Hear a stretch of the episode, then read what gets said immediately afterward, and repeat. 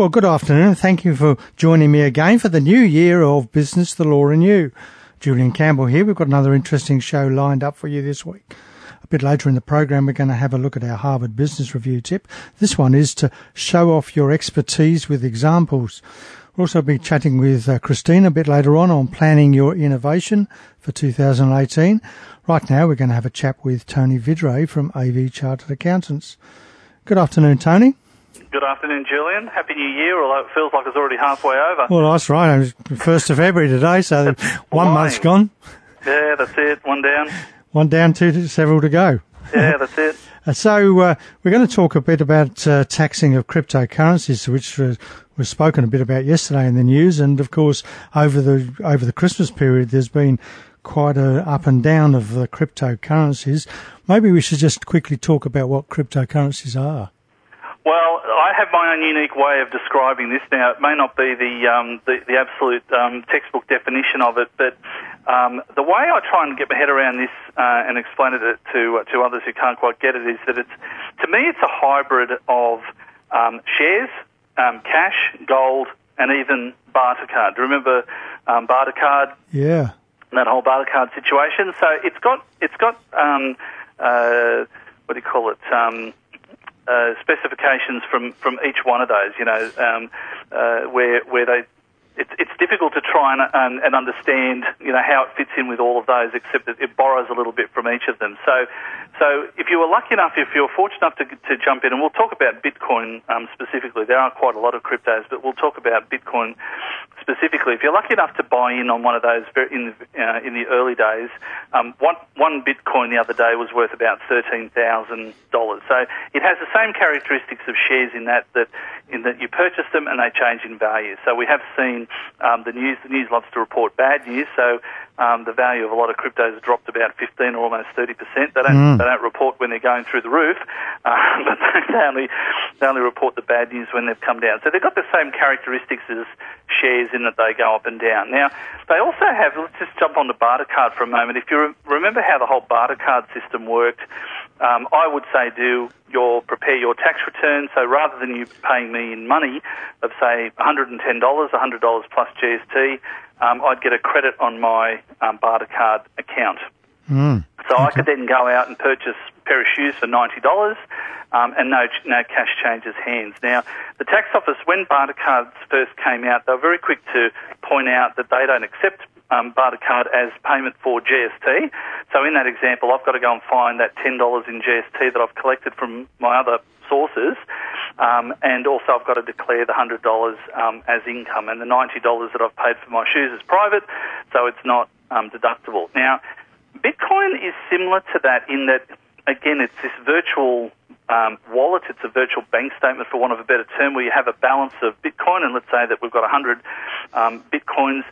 And this whole system is waiting for more and more vendors to, to jump on and to accept um, payment for goods and services mm. in bitcoins. That to me is the tipping point of this. That's where the crypto you know, currency will go absolutely um, berserk when more and more places start to accept those bitcoins as um, for payment. Now, like like um, when something new comes on the market, say, and I'm, and I'm going to use now jump over to Uber.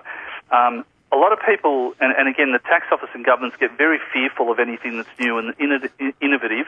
If you remember what happened with Uber, the first thing that people tried to do was to get the government to shut it down, right? Mm, they, yeah. they pointed out every single negativity in it and they got it shut, they tried to get it shut down.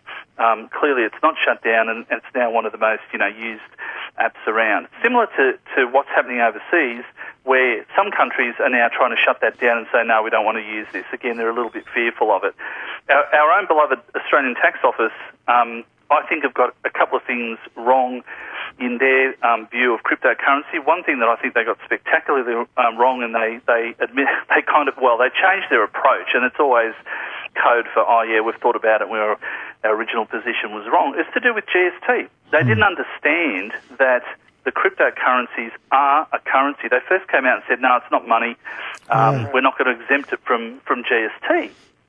And everything that you look at, it's just another form of currency. It's another form of, uh, of income. It's another form of payment. It's another form of money, wealth, anything that you want, you want to sort of attach a handle to. It, it forms, you know, fits all those mm. definitions. So interestingly, they, they, they recently um, issued a ruling to say that from the 1st of um, July 2017, so last year, from that point on, GST will no longer apply to any cryptocurrency transactions. Well, the okay. harsh reality was it never really applied in the first place if you if you looked at it um, closely. Um, now, the, the taxing of it, the income side of this, is where it gets quite interesting. Now, again, the ATO um, made some noises to say, well, if you bought one Bitcoin for one dollar all those years ago, and today that's worth um, thirteen thousand dollars, um, we're going to tax that as income.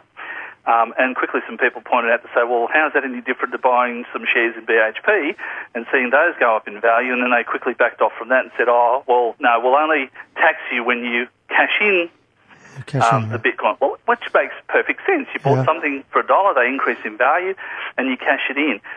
Um, where, where I think again there's going to be a little bit of confusion around this is how that is actually going to be taxed. Now, a lot of people go straight to um, capital gains. It's going to get taxed as a as a capital gain, and capital gains is a better way of being taxed because, of course, if you've held the asset for more than 12 months, you get this uh, magical 50% discount on the gain that you make. Now, I'm in all my experience, I'm not entirely sure that that is going to be correct. Um, that mm. it automatically applies because when you hear about stories, Julian, like there was one guy who mortgaged his house a few years ago to buy mm. into cryptocurrencies and Bitcoin. Now, yeah. that guy is a speculator. That guy is going into that transaction um, with a profit making purpose, right? And there is no way that he would, should or would be able to get that 50% discount. To me, that is straight income. You're going in there as a, as a profit making purpose. Now, again, going back to the characteristics of all those other ones, all these cryptocurrencies are different to shares because there's no regular dividend. It's like buying shares in one of those oil companies that are still digging, you know, doing maps and, and digging holes in the ground that might strike oil one day and the, and the share price will go through the roof. There's no regular income stream that is coming from these things. The only way you're going to make money on them is if you buy them, they go up in value, and you sell them. Yeah. yeah. So compare that to someone who might have, say, you know, some uh, money in term deposits and some cash and some property, and they buy some Bitcoin as well, and they hang on to it for 12 months, sure, to me that's on, on uh, a capital account. But if you're into this sort of stuff, be very, very careful making the assumption um, that it's going to be on, on capital account because you might get a uh, might get a bit of a rude shock. And I think uh, from the news on last night, the ATO is still quite confused about what they're going to do with it. Well, I'll just that's a lovely segue into the next the next part that they are incredibly confused over, and this is the part that in, I, I've scratched my head and I can't understand it. Right? So they have had on their official doc, um, ruling and an official documentation on their site to say that if the cost of the Bitcoin is less than ten thousand dollars, and you cash it in for some goods and services that are private, there's no taxing point. Mm, okay. Now let that sink in for a minute, okay? So someone who bought nine thousand dollars worth of Bitcoin that today's worth, you know, a, a ten million dollars, you're actually telling me that when they go and cash some of that in, so they go to a travel company and they say, listen, we want to go around the world, take the whole family, fifty thousand dollar trip. Um, do you accept Bitcoin? Yes, we do. Okay, so they pay in how many Bitcoins would you need? Four Bitcoins. Okay. Yeah. Thirteen thousand each. That's about right, isn't it? Yep. Yeah. they give them four bitcoins. You mean to say to me that the sale of those bitcoins that cost you a dollar and that it's worth fifty thousand dollars today is not, not tax paying? That's not taxable. I mean, I, I, I, they are going to change their mind on that. That is just to so. me such a spectacular fail in, in everything that we understand. It's like going to that travel company and saying, "Listen, I have a thousand BHP shares. Um, I'll give you a handful of those BHP shares." Yeah and you don't pay any capital gains tax on the on the fact that you've you've um, you've moved those shares out of your name into somebody else's name. It makes no sense. Sounds like an area we've got to keep an eye on over the next few months, doesn't it? Well, I think, look, I think, in, in all honesty, you know, when I first saw this thing, I thought, oh, in fact, Warren Buffett came out initially and said, oh, this is just a passing fad. Um, I don't think it's a passing fad, but I'll go back to what I said, and, and again, I, we are not, you and I are not commenting on whether this is a good idea or not. No. Um, there's no advice in, in relation to whether people should or should not get into this sort of thing. But to me, the tipping point will be when more and more Oh. businesses Get in involved. Australia, around the world, start to accept cryptocurrencies As as money. payment for goods and services. That Yeah. that to me will be the real tipping point of whether this, this thing will really um, become common knowledge like everything else. Great. Well, thanks for your time today, Tony. We'll have a chat. in- we'll chat again in the next month. We'll talk about something um, a bit simpler next month. Okay. Have a good month. Good on you. You too. Bye-bye. Thanks, Julian. Cheers. Tony Ridgway there with, I mean, certainly a very confusing area, isn't it? Good afternoon, Christina. Good afternoon, Julian, and we will be talking about ideas this afternoon. Yeah, planning for our innovation for 2018, eh? Yeah, you know, and there's such easy, simple things that um, businesses, whether they're small businesses or large businesses, uh, can be on the lookout for simple skills that they can be utilising to find where gaps may be in the market, where, to find problems that may actually need solving from their from the consumer's point of view. So I thought we might just do. I've got I've got seven listed. We'll just see how far we get, Oh, um, and then I'd love to tell you about a, a- an innovation that actually um, came into effect because it looked at some of these things. So the first thing is to simply listen. So if you listen to what your client is saying and listen to the questions that they're most commonly asking, people don't ask questions unless they need reassurance or unless they can they can see some gap. They want to make sure that you can that you can fill the gap. If there's gaps when you're listening to these questions that you go, you know what, that actually isn't addressed, or in our industry it's not addressed, or even in someone else's industry it's not happening, um, that's a prime prime point for innovation. Watching people as you're talking to them. So if somebody grimaces, or if they're say, for example, if they're using uh, an app for the first time, or they're testing your website, or you know they're in, they're in some interaction with you where you can watch them, any grimace, any slight grimace tells you a pain point. Now, often those pain points don't need um, you to do anything; it just needs uh, the users to figure out how to how to move forward. But sometimes, if that's a common place where people are grimacing with your product, then you need to have a look at it and see what you can do to actually improve it. And let's just remember that innovation doesn't have to be the next hoverboard. It can be, you know, innovation by definition is small, useful change. The next thing that's really good for um, organisations is to is to have a yes mentality rather than a, no, we'll never do that, we can't do that. So it, yes mentality allows you to listen uh, with an open mind. So if somebody has an idea and they're happy to present their case for the idea, then really management, organisations, you know, boards, whoever they be, the, the powers that be that make decisions, should listen. It doesn't cost a lot of money in many cases to do an easy prototype. Sometimes you might give somebody a couple of hours uh, of, of time off and they can start writing a plan, figuring out what a prototype is, and then you can decide whether it's something that would be great to go forward with. Um, creating space, so kind of kind of in that area, creating space for people to think. You know, whether it's a physical space or whether it's a time space. If we don't have time and space to think about how we might make improvements and for all those ideas, you know, for the joining of the dots where we see the problem, where we come up with a potential solution, um, that all happens in that downtime, in that space time. Hiring for people who can learn rather than what people know. Uh, it's really important that, that people have a learning mentality rather than I know everything mentality, and also for businesses to not assume that they've got everything in place um, to progress their business. If we hire people because they're good learners, we can actually learn off them because they'll bring different things with, into the organisation. Um, and when you're hiring, kind of carrying on from that, the first three months with a new hire are gold because that new hire sees things with the eyes of a traveller. Yeah, well, and they do. You know, they they're excited to be there. They wouldn't have applied for the job if they didn't want to work with you, theoretically. Um, and but they see they can start seeing gaps, and they're not entrenched in the way things are done, so they can see different ways.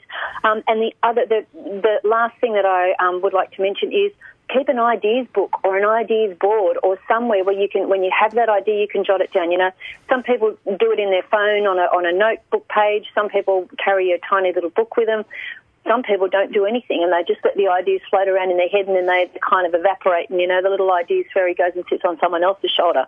Um, so really simple things that we can do to be on the lookout for where our business processes, products or new products, um, you know, can we can come up with the ideas and then start joining the dots and then start forming action plans as to how they might go forward. Okay, that's fantastic. And I'm for, afraid we've run out of time, so we'll use the example next week, hey? That'd be great. I look forward to talking to you again. Thank you. Bye bye. Have a great week. Bye. We've got time for one of our Harvard Business Review tips, which was show off your expertise with examples. Many people shy away from self promotion because they don't want to seem like a jerk. It doesn't have to be that way. Try demonstrating your expertise with stories, not words. Saying, I'm great at pitching investors sounds pretty egotistical. Sharing a compelling tale of how you rounded up a seed funding allows others to deduce your skill without having to make it explicit. Just don't hog the spotlight. If you're at a party and the talk turns to startups, you should mention that you've launched one and share the story of your pitch. But if you're visibly straining to steer the conversation in your direction, people will be turned off. And when you're promoting yourself, it's essential to express humility.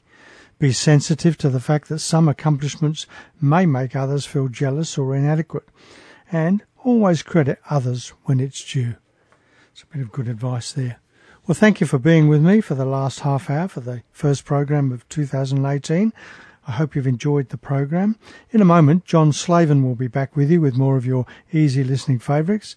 Next week, we're going to talk with Craig McGregor from the Hunter Recruitment Group about the Maitland Chamber uh, for 2018. We'll have our minute on innovation with Christina and some more business and uh, business and legal news and views that might affect your business. I'd love your company again for business, the law and you at the same time next week. Until then, have an exciting and prosperous week. And as Plato once said, reality is created by the mind. We can change our reality by changing our mind. Thanks for listening to this podcast from 2NURFM at the University of Newcastle. Topics range from gardening to health, well-being, pet care, finance, business and travel. You'll find them all at 2NURFM.com.